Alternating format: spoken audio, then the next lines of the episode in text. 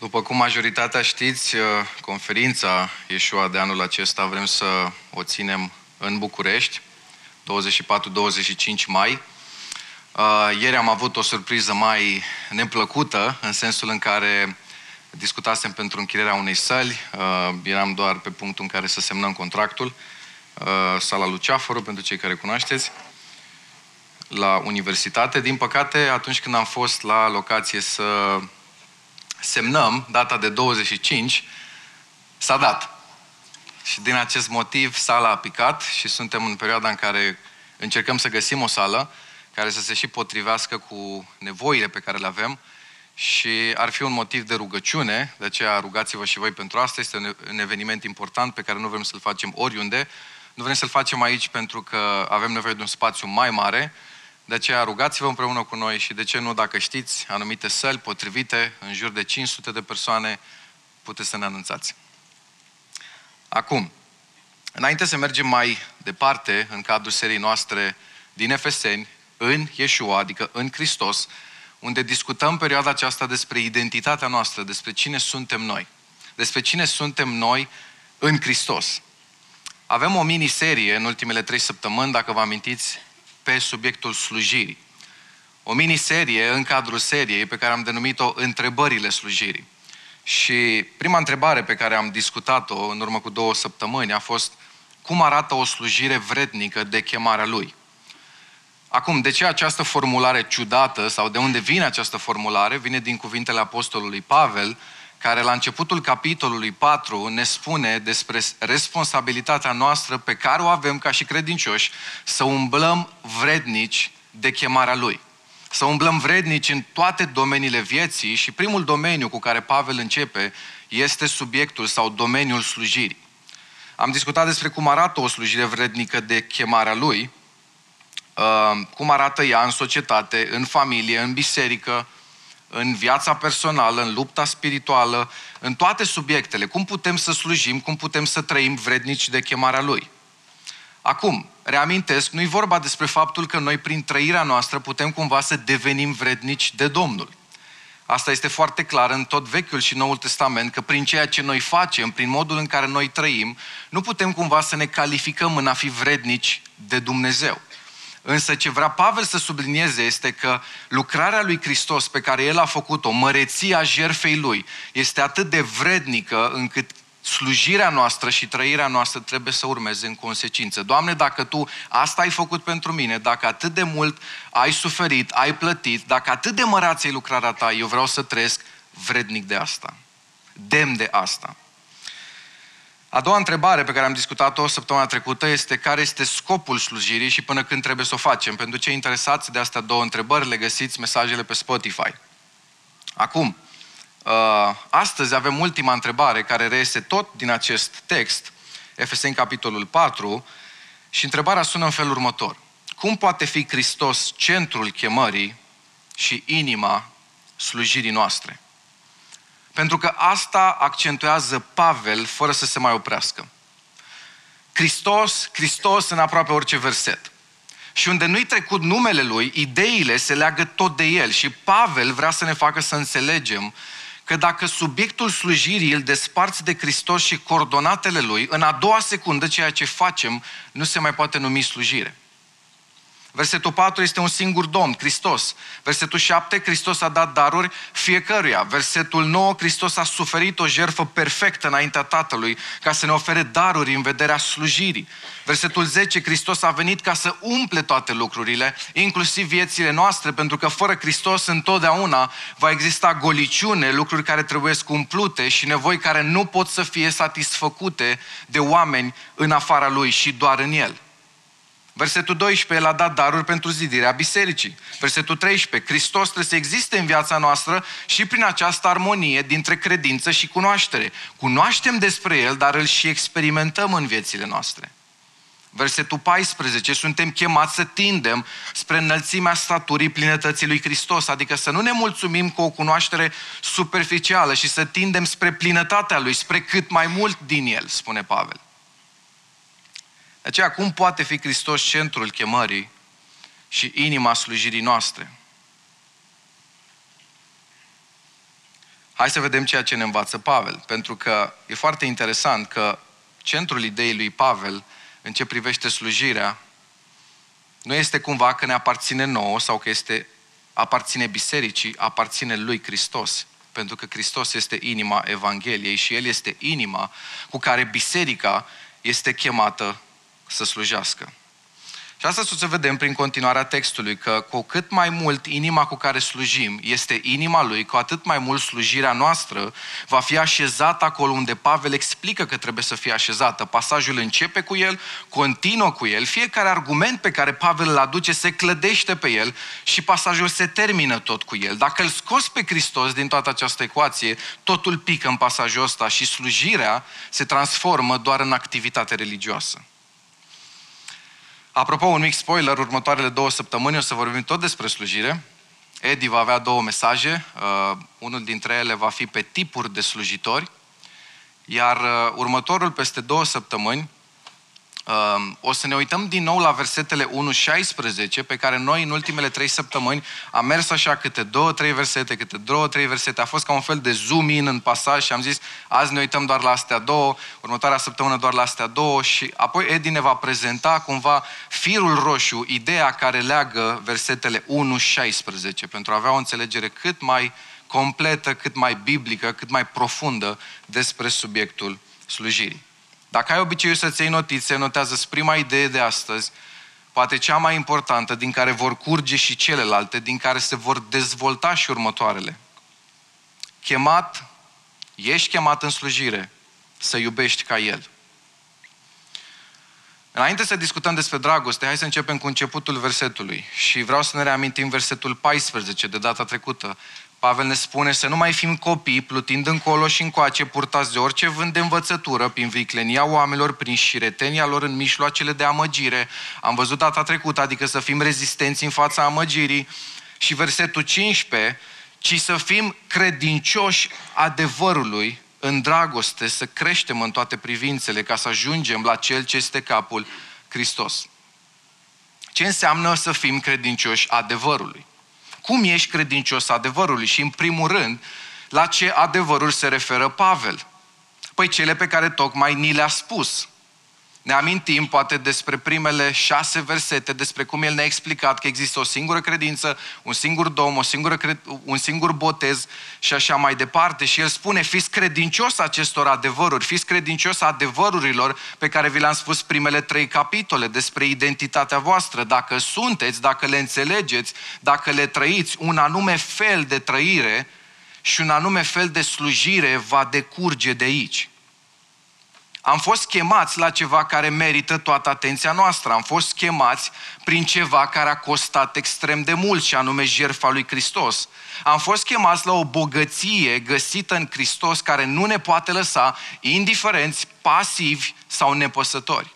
Uite, spre exemplu, Efesen 2, unde ne spune Hristos este pacea noastră care din doi a făcut unul și a surpat zidul de la mijloc care îi despărțea și observați, în trupul lui a înlăturat vrășmășia. Versetul 15, am păcat pe cei doi cu Dumnezeu într-un singur trup, prin cruce, din nou, prin care a nimicit vrășmășia. Ce vrea să spună Pavel? Că a costat mult. A fost plătit un preț mare, a fost o jertfă perfectă. În trupul lui a înlăturat vrășmășia. Într-un singur trup, adică a lui, a nimicit vrășmășia. Pedeapsa pe care noi o meritam cade peste el. Binecuvântarea pe care el o merita vine peste noi. Și sângele lui Hristos a fost necesar ca să creeze toată această realitate.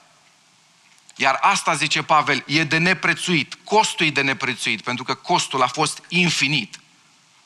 Și Pavel zice, vom fi dornici să fim credincioși acestor adevăruri atunci când înțelegem că acest cost a fost atât de mare.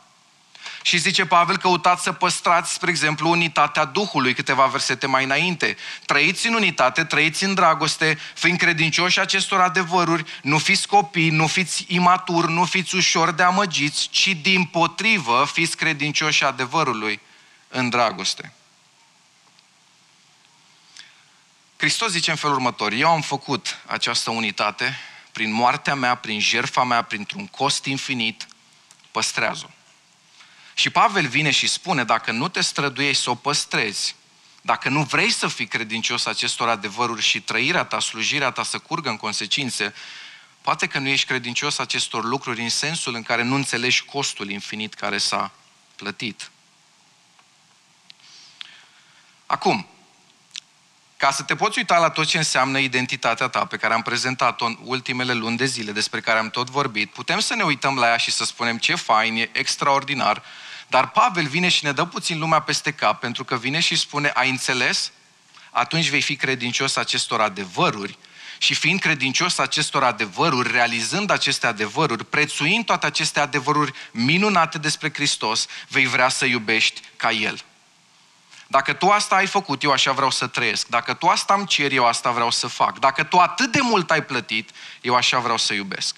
Hai să vedem în continuare un lucru foarte interesant și aici limba greacă ne ajută, pentru că trebuie să facem o precizare pe care nu o găsim în limba română. Dar dacă vă uitați, de exemplu, pe alte traduceri, spre exemplu în engleză, o să găsiți exact asta. Efesem 4, versetul 15, ci vorbind adevărul în dragoste. În engleză aveți exact așa. Ce vrea să ne spună Pavel sau ce vrea să ne spună textul? Una din modalitățile în care ești credincios adevărului este că vei vorbi adevărul. Acum hai să vedem ce înseamnă asta. Păi înseamnă că o mare parte din dragostea noastră se va vedea în modul în care vorbim unii cu alții. Ce contează atât de mult ce scot pe gură, ar spune mulți? Pentru că ce vorbesc arată ce am în inimă. Lucru de care ești plin, spune Hristos, va influența modul în care relaționezi. Hristos ne spune că și din prisosul inimii vorbește gura. Vorbirea noastră e dovada lucrurilor cu care ne umplem inima.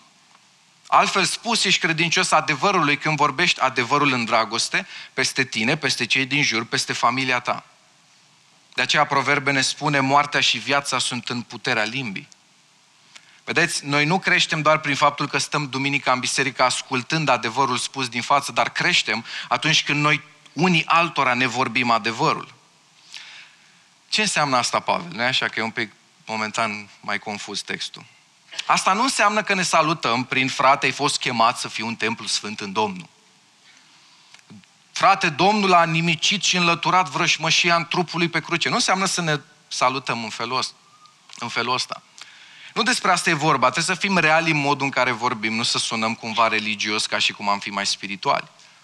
Însă e vorba, în schimb, despre o comunitate în care ceea ce rostești, modul în care comunici, atitudinea pe care o ai, reflectă credincioșia ta față de adevăr și implicit față de Hristos. Mare atenție la ce rostești, la cum comunici, mare atenție și la atitudine. Există o statistică peste care am dat, care mi s-a părut foarte interesantă. Ceea ce spunem contează doar în proporție de 7% din procentul în care suntem crezuți. Modul în care spunem acel lucru contează în proporție de 38%. Ceea ce văd oamenii contează în proporție de 55%. Deci mare parte din credibilitatea noastră și din modul în care noi putem să manifestăm credincioșia noastră față de adevăr, vorbind unii, de, unii față de alții adevărul în dragoste, este față de ceea ce oamenii văd în noi. Poți să-ți notezi asta, oamenii îți aud cuvintele, dar îți simt atitudinea. Ți-a schimbat viața, zice Pavel, tot ceea ce eu prezint? Dacă da, devii credincios și pasionat după adevăr. Devii pasionat după adevăr și vei vorbi adevărul. Se va vedea în relaționările tale că vei vorbi adevărul. Frate, dar am impresia că poate tu nu înțelegi. Eu țin cu adevărul. Asta nu e o problemă la mine. Eu sunt credincios adevărului, exact așa cum zice Pavel. Lovesc cu Scriptura pe oricine apuc. Pentru că eu țin cu adevărul. Însă nu asta înseamnă credincios adevărului. Dacă ești mereu agresiv, mereu răutăcios, mereu acuzator, mereu și mereu în direcția asta, asta arată realitatea din inima ta. Vedeți, cuvintele rostite ar trebui să fie o reprezentare a faptului că viețile noastre aparțin aceluia care spunem sau despre care spunem că ne-a schimbat viața. Asta îți schimbă și vorbirea. Poate că una din cele mai mari probleme în relaționarea verbală astăzi este că nu îi ascultăm pe ceilalți ca să îi înțelegem și îi ascultăm ca să le dăm o replică. Credincioșia ta față de adevăr se va vedea în cum vorbești cu ceilalți și în special se va vedea dacă conține acest element pe care Pavel îl pune după virgulă, dragostea. Observați cum continuă Pavel, ci credincioși adevărului, virgulă, în dragoste. Cum ești tu în vorbirea ta? Pentru că asta reflectă cum ești tu în credincioșia ta, iar asta reflectă cum ești tu în dragostea ta. Asta vrea să spună Pavel în primele patru cuvinte ale pasajului nostru de astăzi. Fiți, fiți credincioși adevărului în dragoste. Ceea ce rostești, modul în care comunici, atitudinea pe care o ai, reflectă credincioșia ta față de adevăr și implicit față de Hristos sau va reflecta necredincioșia ta. Și dacă va reflecta necredincioșia ta, va reflecta și lipsa ta de dragoste. E așa că cuvântul ăsta, dragoste, ne dă destul de multe bătăi de cap. Cui mai dă bătăi de cap? Eu sunt cu mâna sus, să știți, deci. Mă, dar eu iubesc, dar iubesc în felul meu. Însă dragostea nu o definim noi și nu o să spun o definește Hristos și o să spun a definit-o deja Hristos. Ba chiar versetul, dacă vă uitați la cum continuă, el spune în felul următor, Pavel, să ajungem la cel ce este capul, adică Hristos. Pavel subliniază, hei, în caz că nu e clar, în caz că trebuie să aflați cum trebuie să arate dragostea despre care eu vorbesc, care aduce această creștere în toate privințele, priviți la Hristos. Îți amintești cum se roagă Pavel? Să puteți pricepe împreună cu toți sfinții care este lărgimea, lungimea, adâncimea și înălțimea și să cunoașteți dragostea lui Hristos care întrece orice cunoștință, pentru că înțelegerea dragostei lui Hristos naște dragoste pentru cei de lângă tine. Și pasajul din capitolul 3 dezvoltă mai pe larg subiectul ăsta despre cum lățimea, lungimea, adâncimea și înălțimea iubirii lui Hristos învăluie, dacă vreți, fiecare aspect al existenței noastre. Lățimea dragostei lui Hristos acoperă întreaga umanitate, lungimea ei se întinde pe eternitate, adâncimea sa atinge nevoile noastre cele mai profunde, iar înălțimea ei ne ridică până în locurile cerești, acolo unde Fesen ne spune că am fost așezați în el. O dragoste atât de profundă în relația cu El nu poate să nască o dragoste săracă în relația cu ceilalți. De aceea a umbla vrednic de chemarea ta este un alt mod de a spune lui Pavel, umblă în dragoste. Este, dacă vreți, esența. Hai să vedem Coloseni 3 cu 12, spune, astfel dar ca niște aleși al lui Dumnezeu sfinți și prea iubiți, îmbrăcați-vă cu o inimă plină de îndurare și vă amintiți că am discutat asta și în Efeseni, cu bunătate, cu smerenie, cu blândețe, cu îndelungă răbdare. Îngăduiți-vă unii pe alții și dacă unul are pricină să se plângă de altul, iertați-vă unul pe altul. Cum va ierta Hristos, așa să vă iertați și voi, dar mai presus de toate acestea, îmbrăcați-vă cu dragostea care este legătura desăvârșirii. Hai să ne întoarcem la versetul 15 și să-l continuăm. Ce înseamnă să ajungem la cel ce este capul, adică Hristos? Credincioșii adevărului, în dragoste, să creștem în toate privințele ca să ajungem la cel ce este capul, Hristos. Acum, pasajul nu poate să însemne să ajungem să fim în el, nu-i așa? Pentru că deja cartea Efeseni, primele trei capitole, ne-au explicat că noi ca și credincioși suntem deja în Hristos. E o expresie folosită de 36 de ori. Ni se precizează clar că noi suntem deja în Hristos. Atunci ce înseamnă să ajungem la Cel ce este capul? Înseamnă mai mult decât poziționare, înseamnă transformare în asemănare cu Hristos. Ca să poți să iubești ca El, trebuie să înțelegi cum a iubit El și să cauți să fii ca El. Iar Pavel are grijă să introducă un detaliu important cu doar câteva versete înainte și aici notează-ți a doua idee pe care o discutăm astăzi. Ești chemat să iubești ca El și ca să înțelegem cum arată această dragoste și mai bine, Pavel mai despachetează, dacă vreți, un adevăr. Ești chemat să simți pentru trupul lui biserica. Versetul 13, peste care ne-am uitat săptămâna trecută, reamintesc, ne spune că slujim până vom ajunge toți la unirea credinței și a cunoștinței Fiului lui Dumnezeu. Vreau să fiți atenți la această exprimare, Fiului lui Dumnezeu. Să fim credincioși adevărului în dragoste, iar versetul 16, ideea pe care Pavel o concluzionează, se termină tot cu se zidește în dragoste. Acum, de ce este folosit Fiul lui Dumnezeu aici? Pentru că în toate restul pasajelor este folosit simplu Hristos și atât. Este aleatoriu sau vrea Dumnezeu să ne transmită ceva prin asta? Păi aș vrea să știți faptul că în Efeseni este singurul loc în care apare această exprimare, Fiul lui Dumnezeu, în toată cartea. În consecință, probabil că nu este aleatoriu, pentru că peste tot este în Hristos. Aici se vorbește despre Fiul lui Dumnezeu. Hai să vedem în ce contexte se mai folosește acest apelativ, poate ne ajută. Matei 3, versetul 17. Din ceruri s-a auzit un glas care zicea, acesta este Fiul meu, cum? Prea iubit în care îmi găsesc plăcerea. Primul moment, exact la început, la momentul botezului lui Hristos, o voce din cer se aude și spune, ăsta e fiul meu și e prea iubit.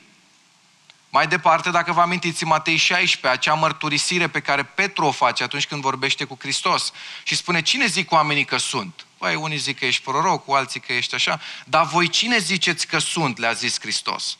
Versetul 16 din Matei 16, Simon drept răspuns a zis, tu ești Hristosul, Fiul Dumnezeului celui viu. Mărturisire la care Petru, Hristos răspunde, ferice de tine Petru că înțelegi lucrul ăsta. E un mare har să poți cunoaște asta. Mai departe, când Apostolul Ioan scrie capitolul 1, versetul 18 spune, nimeni n-a văzut vreodată pe Dumnezeu, singurul lui Fiu care e în sânul Tatălui, acela l-a făcut cunoscut. Hai să mai vedem încă două versete și apoi tragem o concluzie. Romani 8 cu 32. El care n-a cruțat nici chiar pe Fiul Său, ci l-a dat pentru noi toți, cum nu ne va da fără plată împreună cu El toate lucrurile? Cu alte cuvinte, spune Pavel, el va face tot ce este necesar pentru că a făcut deja tot ce este necesar atunci când nu și-a cruțat propriul fiu. Și Coloseni 1 cu 13, aceeași idee, poate și mai clar articulată de Pavel. El ne-a izbăvit de sub puterea întunericului și observați exprimarea ne-a strămutat în împărăția Fiului dragostei Lui. Ce observați în toate aceste versete? Păi vă puteți uita la legătura strânsă dintre Tatăl și Fiul. Puteți să observați inima Tatălui atunci când vorbește despre Fiul. Acesta este Fiul meu prea iubit acest tată care nu și-a cruțat nici măcar fiul pentru noi. Nimeni n-a văzut vreodată pe tatăl. Singurul lui fiu care este în sânul tatălui, o imagine menită să arate apropierea dintre cei doi, iubirea dintre cei doi, unitatea celor doi. Acel fiu, zice Ioan, ni l-a făcut cunoscut și nu doar că ni l-a făcut cunoscut, dar Romani 8 spune, deși atât de prețios, deși atât de apropiat, deși în el găsește toată plăcerea, nu l-a cruțat și l-a dat pentru noi. El, zice Pavel, ne-a strămutat în împărăția Fiului dragostelui. Tatăl a făcut asta. Și ar trebui aici să simțim, dacă vreți, inima Tatălui care parcă strigă, a costat mult această lucrare a Fiului meu. Parcă simți cum inima Tatălui e implicată și atunci de ce folosește Pavel exact în contextul, contextul în care vorbește despre dragoste și despre cum biserica se zidește în dragoste, de ce folosește tocmai această imagine a Fiului? Pentru că atunci când Pavel ne cheamă să iubim ca El, imaginea Fiului sacrificat, zdrobit de Tatăl pe o cruce, pe acela pe care îl iubea, care era apropiat în sânul Tatălui și pe care totuși nu l-a cruțat, ne cheamă și pe noi la o dragoste, la un standard complet diferit de cum vedem noi dragoste. O dragoste care e gata să sacrifice tot. O dragoste care nu se oprește în momentul în care te-am iubit, dar nu te mai iubesc că te-ai schimbat. M-ai rănit și ai terminat-o cu mine. Noi am rănit inima Tatălui prin faptul că a trebuit să-și rănească propriul fiu ca prin rănile lui să fim vindecați. Isaia 53, Tatăl își zdrobește fiul prin suferință. Și în contextul în care Pavel vorbește despre dragoste și despre cum toată ecuația asta a creșterii și a maturizării despre care el vorbește, spune, voi trebuie să înțelegeți că dragostea nu poate să lipsească. Spune, hei, vreau să înțelegeți la ce dragoste mă refer. Priviți la imaginea Fiului lui Dumnezeu, la imaginea dintre Tatăl și Fiul care a lăsat totul și a făcut totul și a sacrificat totul. Aia e dragostea după care voi trebuie să umblați. O dragoste atât de mare la care să privești, de care să te lași uimit, fascinat și să spui, vreau și eu să iubesc la fel ca tine. Și când spui, Doamne, e greu să iubesc persoana asta, să ți-l imaginezi pe Tatăl care spune, crede-mă, tu nu știi ce înseamnă să fie greu să iubești. Pe mine tatăl m-a costat totul. Simte asta, înțelege asta și lasă dragostea ta să treacă din domeniul ăsta al mental, în care noi credem că e așa o ecuație de trei simplă dragoste, la nivelul inimii. Nu e doar, da, înțeleg că Isus a murit, înțeleg că l-ai zdrobit pe Isus pentru mine. Nu, înțelege implicațiile, înțelege inima Tatălui. Înțelege durerea, înțelege sentimentele care au fost acolo. Când pe cruce Hristos spune, de ce m-ai părăsit? Ești chemat să simți pentru trupul lui Hristos. Asta spune Pavel. Să te doară și să iubești, dar dragostea ta să implice acea dragoste pe care o vezi între tatăl și fiul. Dragostea ta să implice și emoții, nu doar cuvinte. Dragostea ta să te ducă în punctul în care să te doară pentru trupul lui Hristos. Nu să te doare doar de tine. Nu-i, nu ceva spiritual în asta.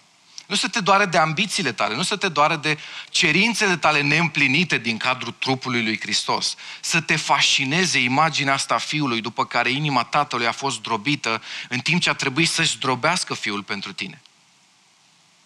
Lucru care te va conduce într-o slujire sacrificială, în care chiar dacă ești drobit în relații, continui să iubești. Cu mintea ta, dar și cu inima ta, cu emoțiile tale. Păi cum să nu implice dragostea mea emoții? N-ai văzut ce repede mă aprind? Eu sunt plin de emoții. Însă suntem chemați la a avea emoții sănătoase, nu emoții păcătoase. Emoțiile tale negative să le dai Domnului și emoțiile tale bune să le dai oamenilor. Să știi că emoțiile tale sunt un indicator bun al modului în care iubești. Sentimentele tale, emoțiile tale sunt ca o lumină roșie ce se aprinde la bord, ca la mașină, care transmit ceva, informații despre starea noastră emoțională sau spirituală. Nu fugi de asta. Ți amintești, Iisus plânge pentru Ierusalim, Luca 19. A plâns din cauza tristeții pe care a simțit-o când a privit în viitor și a văzut soarta acelei cetăți. Isaia 53 ne confirmă faptul că Isus a fost un om al durerii. Împrejurările morții lui Lazare au provocat o mare durere. Ioan ne spune că Isus s-a înfiorat în Duhul lui. Expresia asta le dă un cuvânt grecesc care indică o manifestare foarte puternică a unei trăiri interioare însoțită de un geamăt scos din interior ca un oftat puternic. Și foarte interesant, în tot Noul Testament apare cuvântul ăsta de cinci ori, de patru ori e legat de Isus și de trăirea Lui. Nu a fost un Dumnezeu rece, lipsit de sentimente și din potrivă.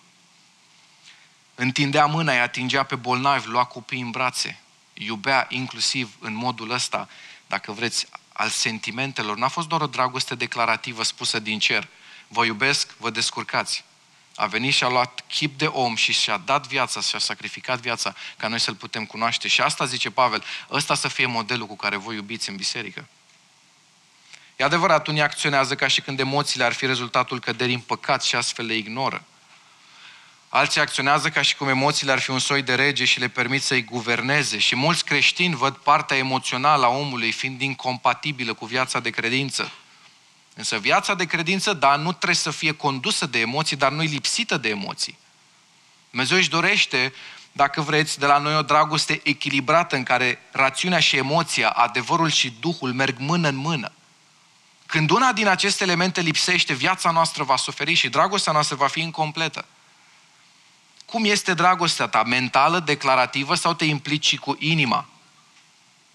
Nu uita ce ne cere Hristos, iubește-L pe Domnul cu toată inima, mintea, cuge, suflare, cu tot ce ești. Și iubește pe oameni așa cum El a iubit pe oameni. Și foarte interesant, direcția pe care Pavel o accentuează. Ok, unde să iubesc? Poate te întrebi. Și el spune, iubește trupul meu, biserica. Trupul care se zidește în dragoste prin slujire reciprocă, de aceea notează-ți al treilea lucru, ești chemat la slujire reciprocă în trupul lui Hristos. Uneori parcă e mai ușor să-i slujești, să-L slujești pe Hristos decât să-i slujești pe cei din biserică. Așa spunem noi. Numai că nu are foarte mult sens afirmația și unul Ioan are grijă să ne clarifice asta. Pentru că ne spune că atunci când spunem a zice că îl iubești pe Dumnezeu, fără să demonstrezi această dragoste față de cei de lângă tine, față de cei din familia lui, este, spune 1 Ioan, capitolul 4, o minciună.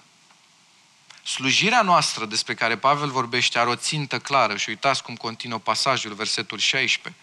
Din el tot trupul bine închegat și strâns legat, prin ceea ce dă fiecare încheietură, își primește creșterea potrivit cu lucrarea fiecarei părți în măsura ei și se zidește în dragoste. Și vă reamintesc și versetul 7, despre care am discutat acum, cred că, trei săptămâni, acel cuvânt fiecare, care este metron, fiecare a primit ceva specific, personalizat, fiecare e chemat la o slujire, dar prin slujirea aia ești chemat la o slujire reciprocă și în trupul lui Hristos ești chemat la o slujire reciprocă în dragoste și așa trupul crește. Ăsta e unul din motivele pentru care comunitatea creștină e așa de importantă. Pentru că cel ce nu este prezent și nu slujește în trupul comun al bisericii locale afectează două lucruri. Se lipsește pe el de ceea ce ar putea să-i dea alții prin darul lor și prin slujirea lor și în al doilea rând îi lipsește el pe ceilalți de ceea ce Dumnezeu ar putea să ofere prin ei. Pentru că trupul, dacă observați versetul 16, reciproc, fiecare încheietură, fiecare parte, fiecare măsură pe care o aducem, astfel se zidește în dragoste. De aceea notează-ți asta, trupul face trupul să crească. Frate, nu e adevărat, Domnul face creșterea, nu trupul. Așa este, dar uite metoda pe care o folosește Dumnezeu. Prin ce dă fiecare încheietură, potrivit cu lucrarea fiecarei părți în măsura ei. Trupul face trupul să crească. E adevărat, capul, Hristos, are meritul final pentru lucrarea și creșterea care se întâmplă, dar în același timp, lucrarea pe care trupul o face, crește trupul. Hai să vedem în continuare cum trupul crește trupul. Efesem 4, versetul 16. Din el tot trupul, bine închegat și strâns legat, prin ceea ce dă fiecare încheietură și primește creșterea potrivit cu lucrarea fiecarei părți în măsura ei și se zidește în dragoste. Pavel folosește aici două cuvinte, creștere și zidire. Cuvântul grecesc creștere face referire la un trup care crește natural, armonios și complet. Cuvântul zidire face referire la o clădire bine, bine făcută, puternică, bine structurată. Bine închegată și strâns legată prin ce dă fiecare încheietură potrivit cu lucrarea fiecarei părți în măsura ei. Acest trup, ne spune textul în continuare, care are extrem de multe părți vizibile, dar și mai puțin vizibile. Da? Multe părți, un trup ținut împreună și suplinit de Hristos, strâns legat prin ceea ce dă fiecare încheietură. De aceea, dacă ești membru al unei biserici, ești o încheietură sau o mână sau ceva care trebuie să-și ofere partea. Pentru că într-un trup sănătos, toate membrele sunt active. Care sunt membrele care nu sunt active într-un trup uman vorbind? Membrele bolnave. De aceea nu încerca să găsești motive prin care să justifici cum să scapte slujire, ci motive cum să slujești. Pentru că trupul nu e biserica cuiva, trupul este trupul lui Hristos și față de el suntem responsabili. Ok, dar uite cum facem. Dacă Duhul Sfânt mie îmi spune personal să slujesc, eu voi sluji. Însă prin acest text, Biblia, Duhul Sfânt, îți spune în scris că tu nu trebuie să ai niciun dubiu că ca membru al trupului trebuie cumva să nu slujești. N-ai nevoie de o experiență suplimentară prin care să spune, Doamne, spune mie, îți spune aici. E scris. Și îți amintești cum începe versetul 15? Credincios adevărului să creșteți în dragoste. Citesc ce spune aici și pentru că vreau să fiu credincios adevărului pe care îl citesc, vreau să-l și aplic în viața mea. Apoi continuă în caz că nu e foarte clar și ne explică care este importanța și care e miza.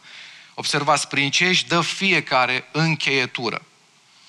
Știți câte oase se mișcă în trup ca să strângi pumnul? 27 de oase. Știți câți mușchi se activează? 34 de mușchi. Numai palma ta are 17 mușchi, numai antebrațul are încă 17 care ajută ca pumnul să se strângă. Ce se întâmplă dacă un singur os se rupe? Mulți ați pățit-o. Mulți am pățit-o, mai ales când eram copii, nu? Ajungi în gips, nu te mai poți mișca. Ce se întâmplă dacă un mușchi nu funcționează? Vă dau un singur exemplu. Câți dintre voi știți despre mușchiul abductor lung al policelui? Cristina, mâna sus, așa? Super. Fără acest mușchi, degetul tău mare nu se poate mișca. Și asta înseamnă că nu mai poți să prinzi nimic de orice fel. Nu mai poți să folosești volanul, un pix, telefonul, Instagramul, nimic. Ați văzut volanul ca volanul, dar Instagramul acolo era problemă. Un singur mușchi care nu este funcțional îți afectează grav viața. Hai să dăm exemplu și de încheieturi.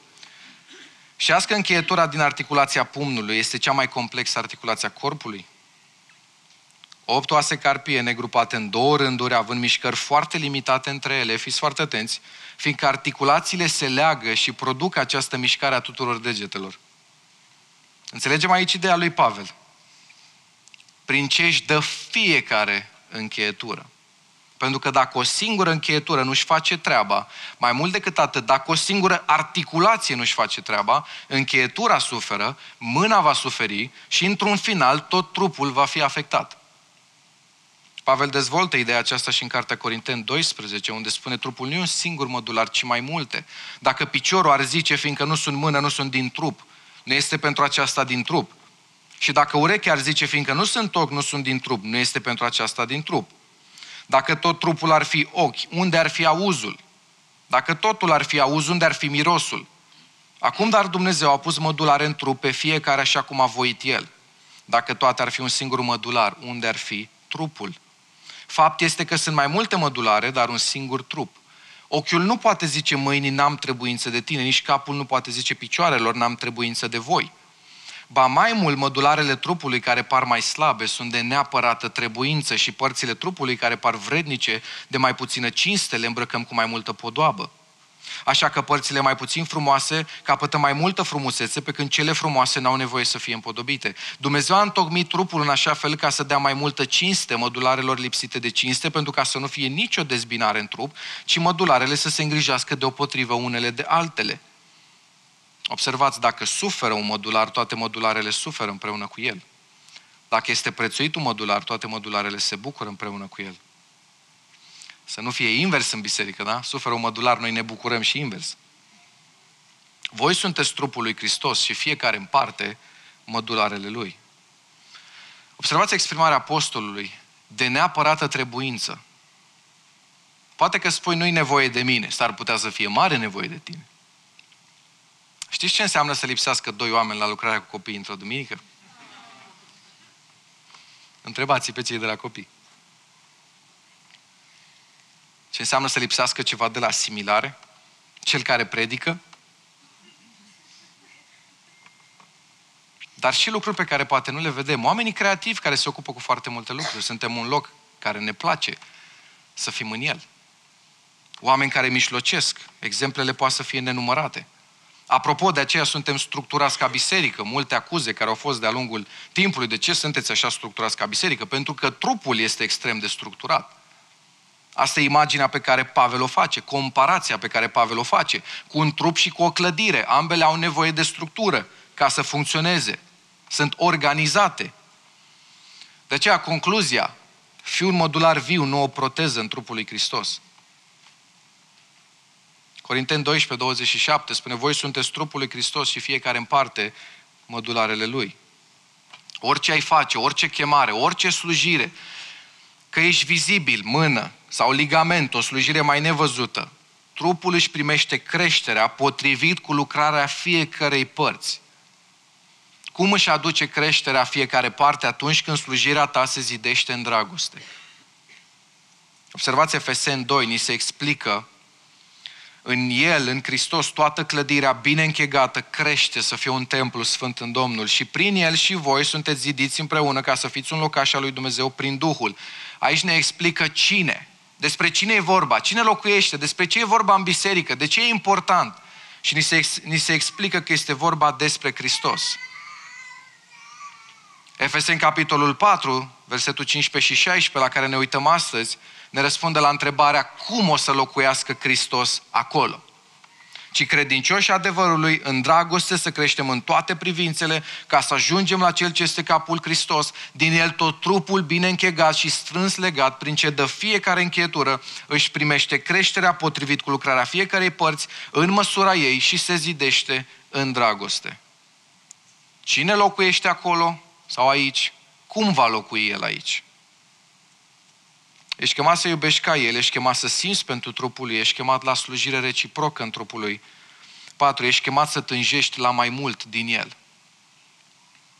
Și aici ne uităm și la versetul 13 și 15, Vă amintiți până vom ajunge toți la unirea credinței și a cunoștinței Fiului lui Dumnezeu, la starea de om mare, la înălțimea staturii plinătății lui Hristos, să creștem cum? În toate privințele. N-ai cum să nu observi ideea aceasta prezentată aici în text. Tânjește, dorește, caută să ajungi la starea de om mare, caută înălțimea staturii plinătății lui Hristos, crește în toate privințele. Nu te mulțumi cu nivelul tău actual. Din acest motiv am văzut și data trecută această axă că tindem spre o țintă pe care nu o să o atingem într-un mod perfect decât în momentul în care vom fi în veșnicie, dar tot mai mult tindem, tindem să cunoaștem despre Hristos, să le experimentăm pe Hristos, tindem tot mai mult spre starea de o mare, pe înălțimea staturii plinătății lui Hristos, creștem tot mai mult în credincioșia noastră față de adevăr, în dragostea cu care slujim și facem asta și facem asta până în ziua în care ne vom întâlni cu El. Însă e foarte important ca noi să știm dacă ne ducem în direcția bună, să ne, să ne analizăm și să vedem dacă lucrurile astea se întâmplă pe drumul pe care noi mergem. Dacă pe traseul pe care noi spunem că creștem sau slujim, nu se întâmplă aceste realități în viața noastră și hai să ne referim doar la cea prezentată astăzi, dacă noi nu creștem în dragoste, e un semn de întrebare.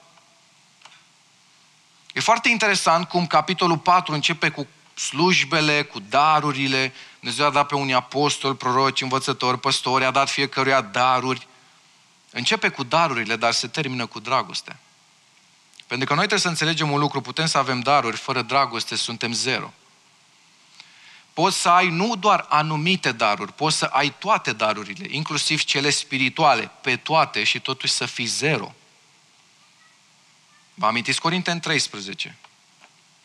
Poți să vorbești în limbi omenești și îngerești, poți să cunoști toate tainele, toată știința, toate descoperirile, să ai credință, darul credinței, încât să muți și munții. Poți să ai darul prorociei, poți să ai absolut toate darurile. Dar dacă n-ai dragoste, zero. Când citești Corinteni 13, e foarte important să citești capitolul 12, pentru că face mult mai mult sens. În 1 Corinteni 12, uitați ce ne spune. Dumnezeu a pus mădularele în trup, observați aceeași idee, pe fiecare așa cum a voit El. Dacă toate ar fi un singur mădular, unde ar fi trupul și mergem mult mai jos, în care începe să vorbească în același pasaj despre darurile pe care El le dă, despre slujbele pe care El le-a dat.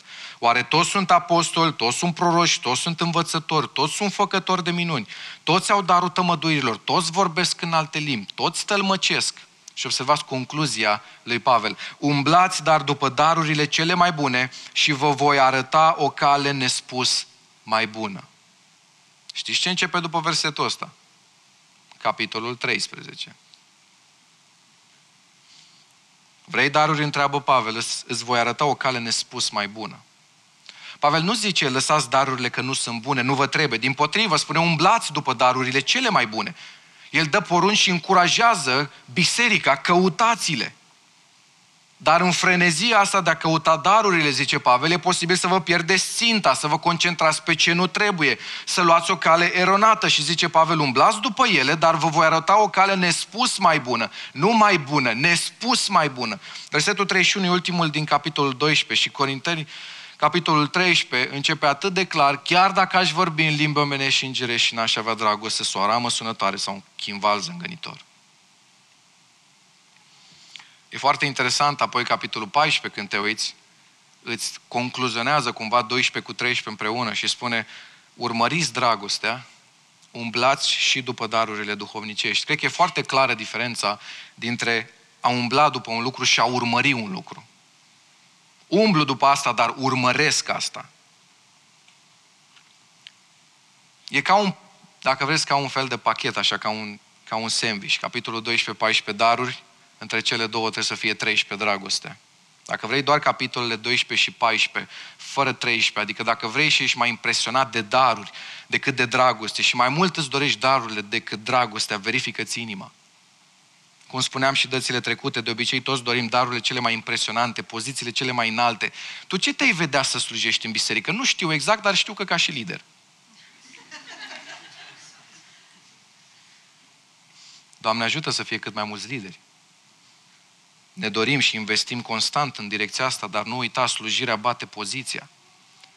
Slujirea bate poziția, slujește și Dumnezeu îți va da orice poziție prin care îl vei sluji pe El prin orice mijloc și cu orice lucru pe oameni. Poziția e dată ca să ai oportunități mai variate de a sluji decât atunci când nu o ai. Iisus avea cea mai mare poziție și asta a făcut. Vă amintiți în Matei 3, Ioan căuta să-l oprească și zice, eu am trebuință să fiu botezat de tine și tu vii la mine? Doamne, tu, adică tu ai poziția cea mai înaltă. Exact, zice Isus. Și tocmai poziția cea mai înaltă mă cheamă la slujirea și smerenia cea mai adâncă. De aceea reține, cu cât poziția ta e mai mare, cu atât slujirea ta trebuie să fie mai adâncă și viceversa. Cu cât slujirea ta e mai adâncă, cu atât poziția ta va fi mai mare.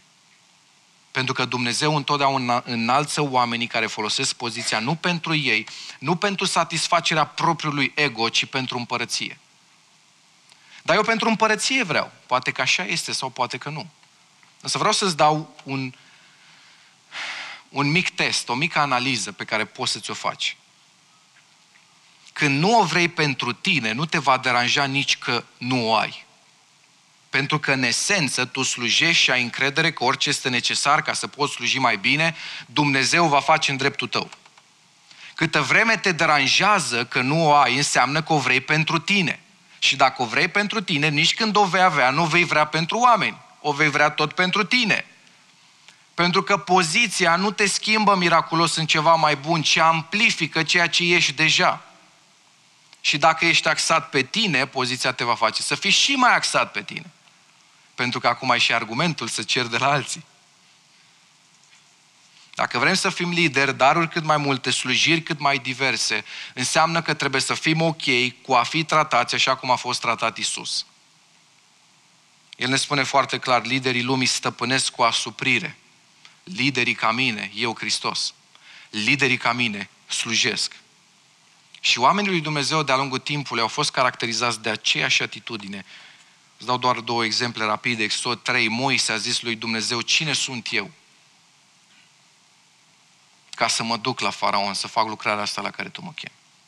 David, împăratul David s-a dus, s-a înfățișat înaintea Domnului și a zis, cine sunt eu, Doamne, Dumnezeule? Și exemplele pot continua. Caută să fii un om ca Moise, ca David și mai mult decât atât caută să fii ca el, ca Isus. Mai mult să iubești, mai mult să-i semeni, mai mult să simți cu trupul, mai mult să fii în slujire reciprocă ca trupul să crească, nu te mulțumi cu puțin. Nu ar trebui niciodată să fii pe deplin mulțumit de ceea ce Dumnezeu face în tine și în funcție de ce va face în tine, va face și prin tine. Mai mult este tânjirea constantă a inimii celui care a experimentat pe Iesua, pe Hristos. Niciodată să nu spui, suficient. Nu, dorește mai mult. Și nu știu ce vrei tu pentru tine, dar ce își dorește Dumnezeu pentru tine e cu mult mai măreț decât ce îți dorești tu. Dacă nu-ți dorești nimic mai mult din Hristos, asta descoperă ceva despre inima ta. Și nu vreau să te fac să te simți prost, mă simt eu cu mine de suficiente ori. Când văd că inima mea e lipsită de această tânjire. Și prin tânjire constantă nu mă refer că nu sunt momente în care inima noastră să cumva să nu fie rece. Există și astfel de momente. Dar una e să fie momente, ci una e să fie o realitate constantă din care nu mai ieșim. Sunt momente în care inimile noastre sunt așa, dar mereu și mereu te întorci la aceeași dorință, la aceeași pasiune, la aceeași căutare în care vrei mai mult și mai mult. Pentru că Duhul Sfânt ne face această invitație de a intra mai adânc, mai profund în prezența lui Hristos. De aceea nu te mulțumi cu puțin. Să crezi și eu cât să nu bată la ochi. Creșteți în toate privințele, spune textul. Și al cincilea lucru și ultimul. Ești chemat într-o realitate a apartenenței. Un alt accent al pasajului, pe care l-ați văzut foarte clar, este trupul. Tu aparții unui trup și nu orice trup, e vorba de trupul Creatorului. Și aș vrea să te gândești la asta. Poate că oamenii te-au respins adesea. Poate că familia ta a făcut-o, iar asta îți afectează viața și modul în care te privești. Nu știu dacă ați observat, dar părerile oamenilor se schimbă constant despre noi. Și ca să nu fim prea dramatici, părerile noastre despre oameni se schimbă foarte des. Și dacă noi în asta ne vom găsi apartenența și siguranța, ne vom pierde de fiecare dată siguranța, pentru că ne vom pune încrederea și siguranța în ceva care e în continuă clătinare și schimbare. Când identitatea ta e dată de Hristos și o crezi, ea nu se schimbă pentru că Hristos nu se schimbă. Și ce e frumos e că ăsta nu e doar un vis, chiar se poate, și asta e bogăția pe care Pavel o prezintă în Efeseni. Știți că am pus foarte des acest slide cu identitatea noastră. Și aș vrea să te gândești specific în dreptul tău, care dintre aceste lucruri îți este greu să le crezi. Pentru că tu ai fost chemat într-o realitate a apartenenței, în care să fii sigur de faptul că aparții Creatorului și că lucrurile astea sunt adevărate și în dreptul tău, dacă ești copilul lui. Vedeți, nu există niciun creștin fără un tată. Ce veste bună. E adevărat, unii avem un tată pământesc, unii nu-l avem, sau nu-l avem în adevăratul sens al cuvântului, dar toți credincioșii au un tată. Și nu doar că au un tată, dar au un tată care îi acceptă complet, îi iubește complet și îi așteaptă acasă. Observă versetul 6 din același capitol 4. Pavel merge pe încă un fir roșu în care încearcă să explice că există un singur Dumnezeu și Tată al tuturor. Aici nu se referă faptul că Dumnezeu este Tatăl tuturor celor de pe pământ. Știm asta foarte clar. Dar dacă ești în Hristos și aparții lui Hristos, tu ai un Tată. Poate că tânjești să aparții, tânjești după siguranță, după grijă, după protecție. Trebuie să conștientizezi că o ai, pentru că El este mai presus de tot. Mai presus de toți. Și El însuși este implicat și interesat de ființa ta. Cred că unul din cele mai profunde adevăruri în creștinism se găsesc în odihna pe care o poți găsi în siguranța asta că tu îi aparții lui Dumnezeu și El îți aparține ție. Toți care suntem așezați în El, putem să-L și cunoaștem pe El, putem să-i spunem Tată, pentru că am primit un duc de înfiere. Și când citești scrierul lui Pavel, îți dai seama că Pavel a ajuns la locul ăsta de odihnă. A învățat să se bucure și să înțeleagă poziția lui cerească, identitatea pe care el o are, de aceea umblarea lui nu se bazează pe propriile eforturi, el spune de atâtea ori, Hristos trăiește în mine, trăiesc, dar nu mai trăiesc eu. Viața mea acum este ascunsă cu Hristos în Dumnezeu. Eu mă văd ca un cetățean al cerului, eu vreau să mă mut înainte cu Hristos, împreună cu Hristos. De aceea, fi conștient de realitatea asta a apartenenței. Învață să te bucuri de ea și din poziția asta învață să-i slujești pe alții. Reține asta, dacă dragostea lipsește, o comunitate întotdeauna o să fie privată de creștere. Din el tot trupul bine închegat și strâns legat prin ce de fiecare închetură își primește creșterea potrivit cu lucrarea fiecarei părți și se zidește în dragoste. Există o măsură pe care Dumnezeu o cere și o așteaptă de la tine, de la mine și de la fiecare mădular din trupul lui Hristos. A iubi oamenii este dificil. Cine crede că nu e dificil, n-a încercat.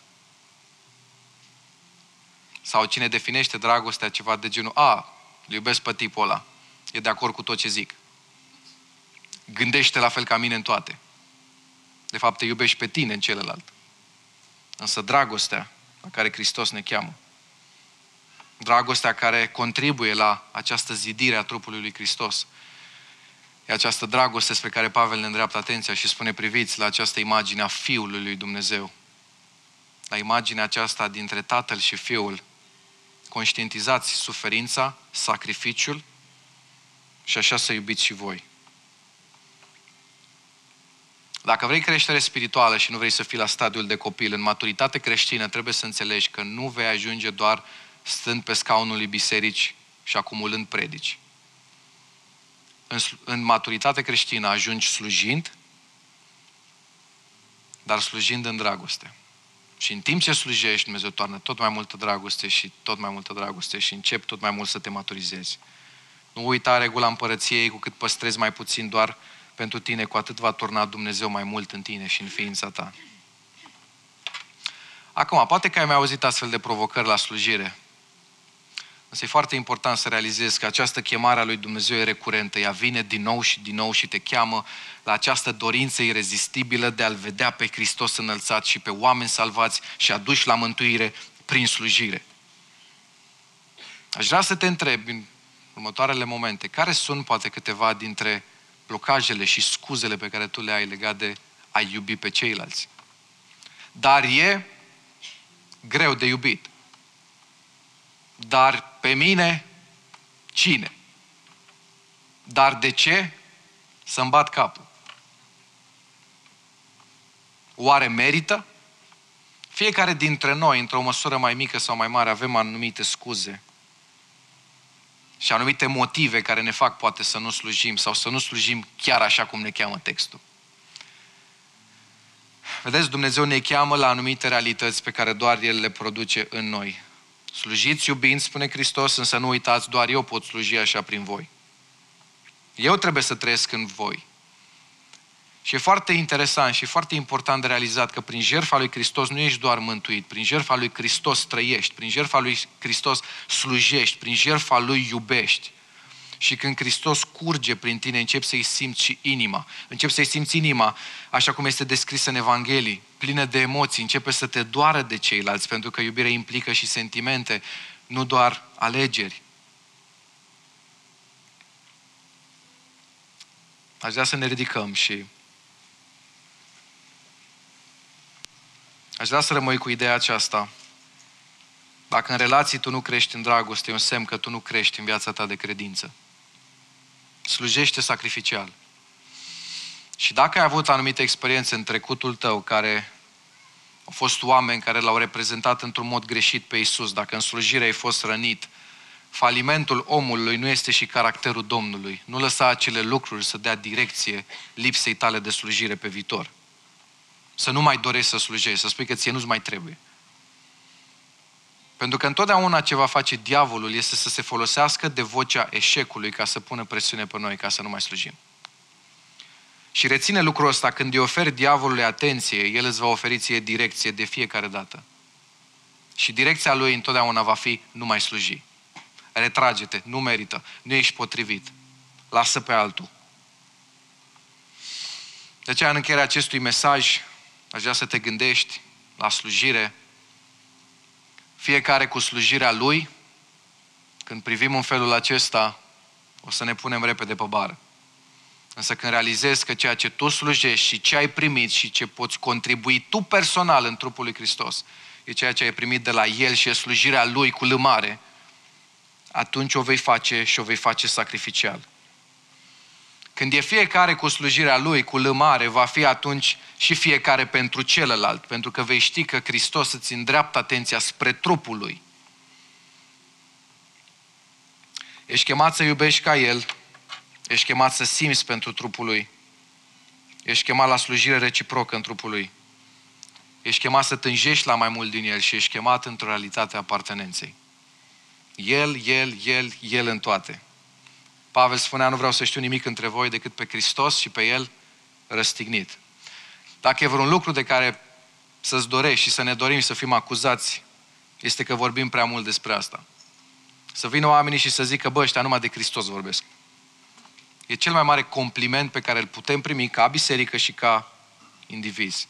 Viața noastră, slujirea noastră să fie atât de îmbibată de Hristos, încât atunci când slujești să curgă El prin tine. Asta să-i cerem lui Hristos în momentele următoare în care haide să ne rugăm.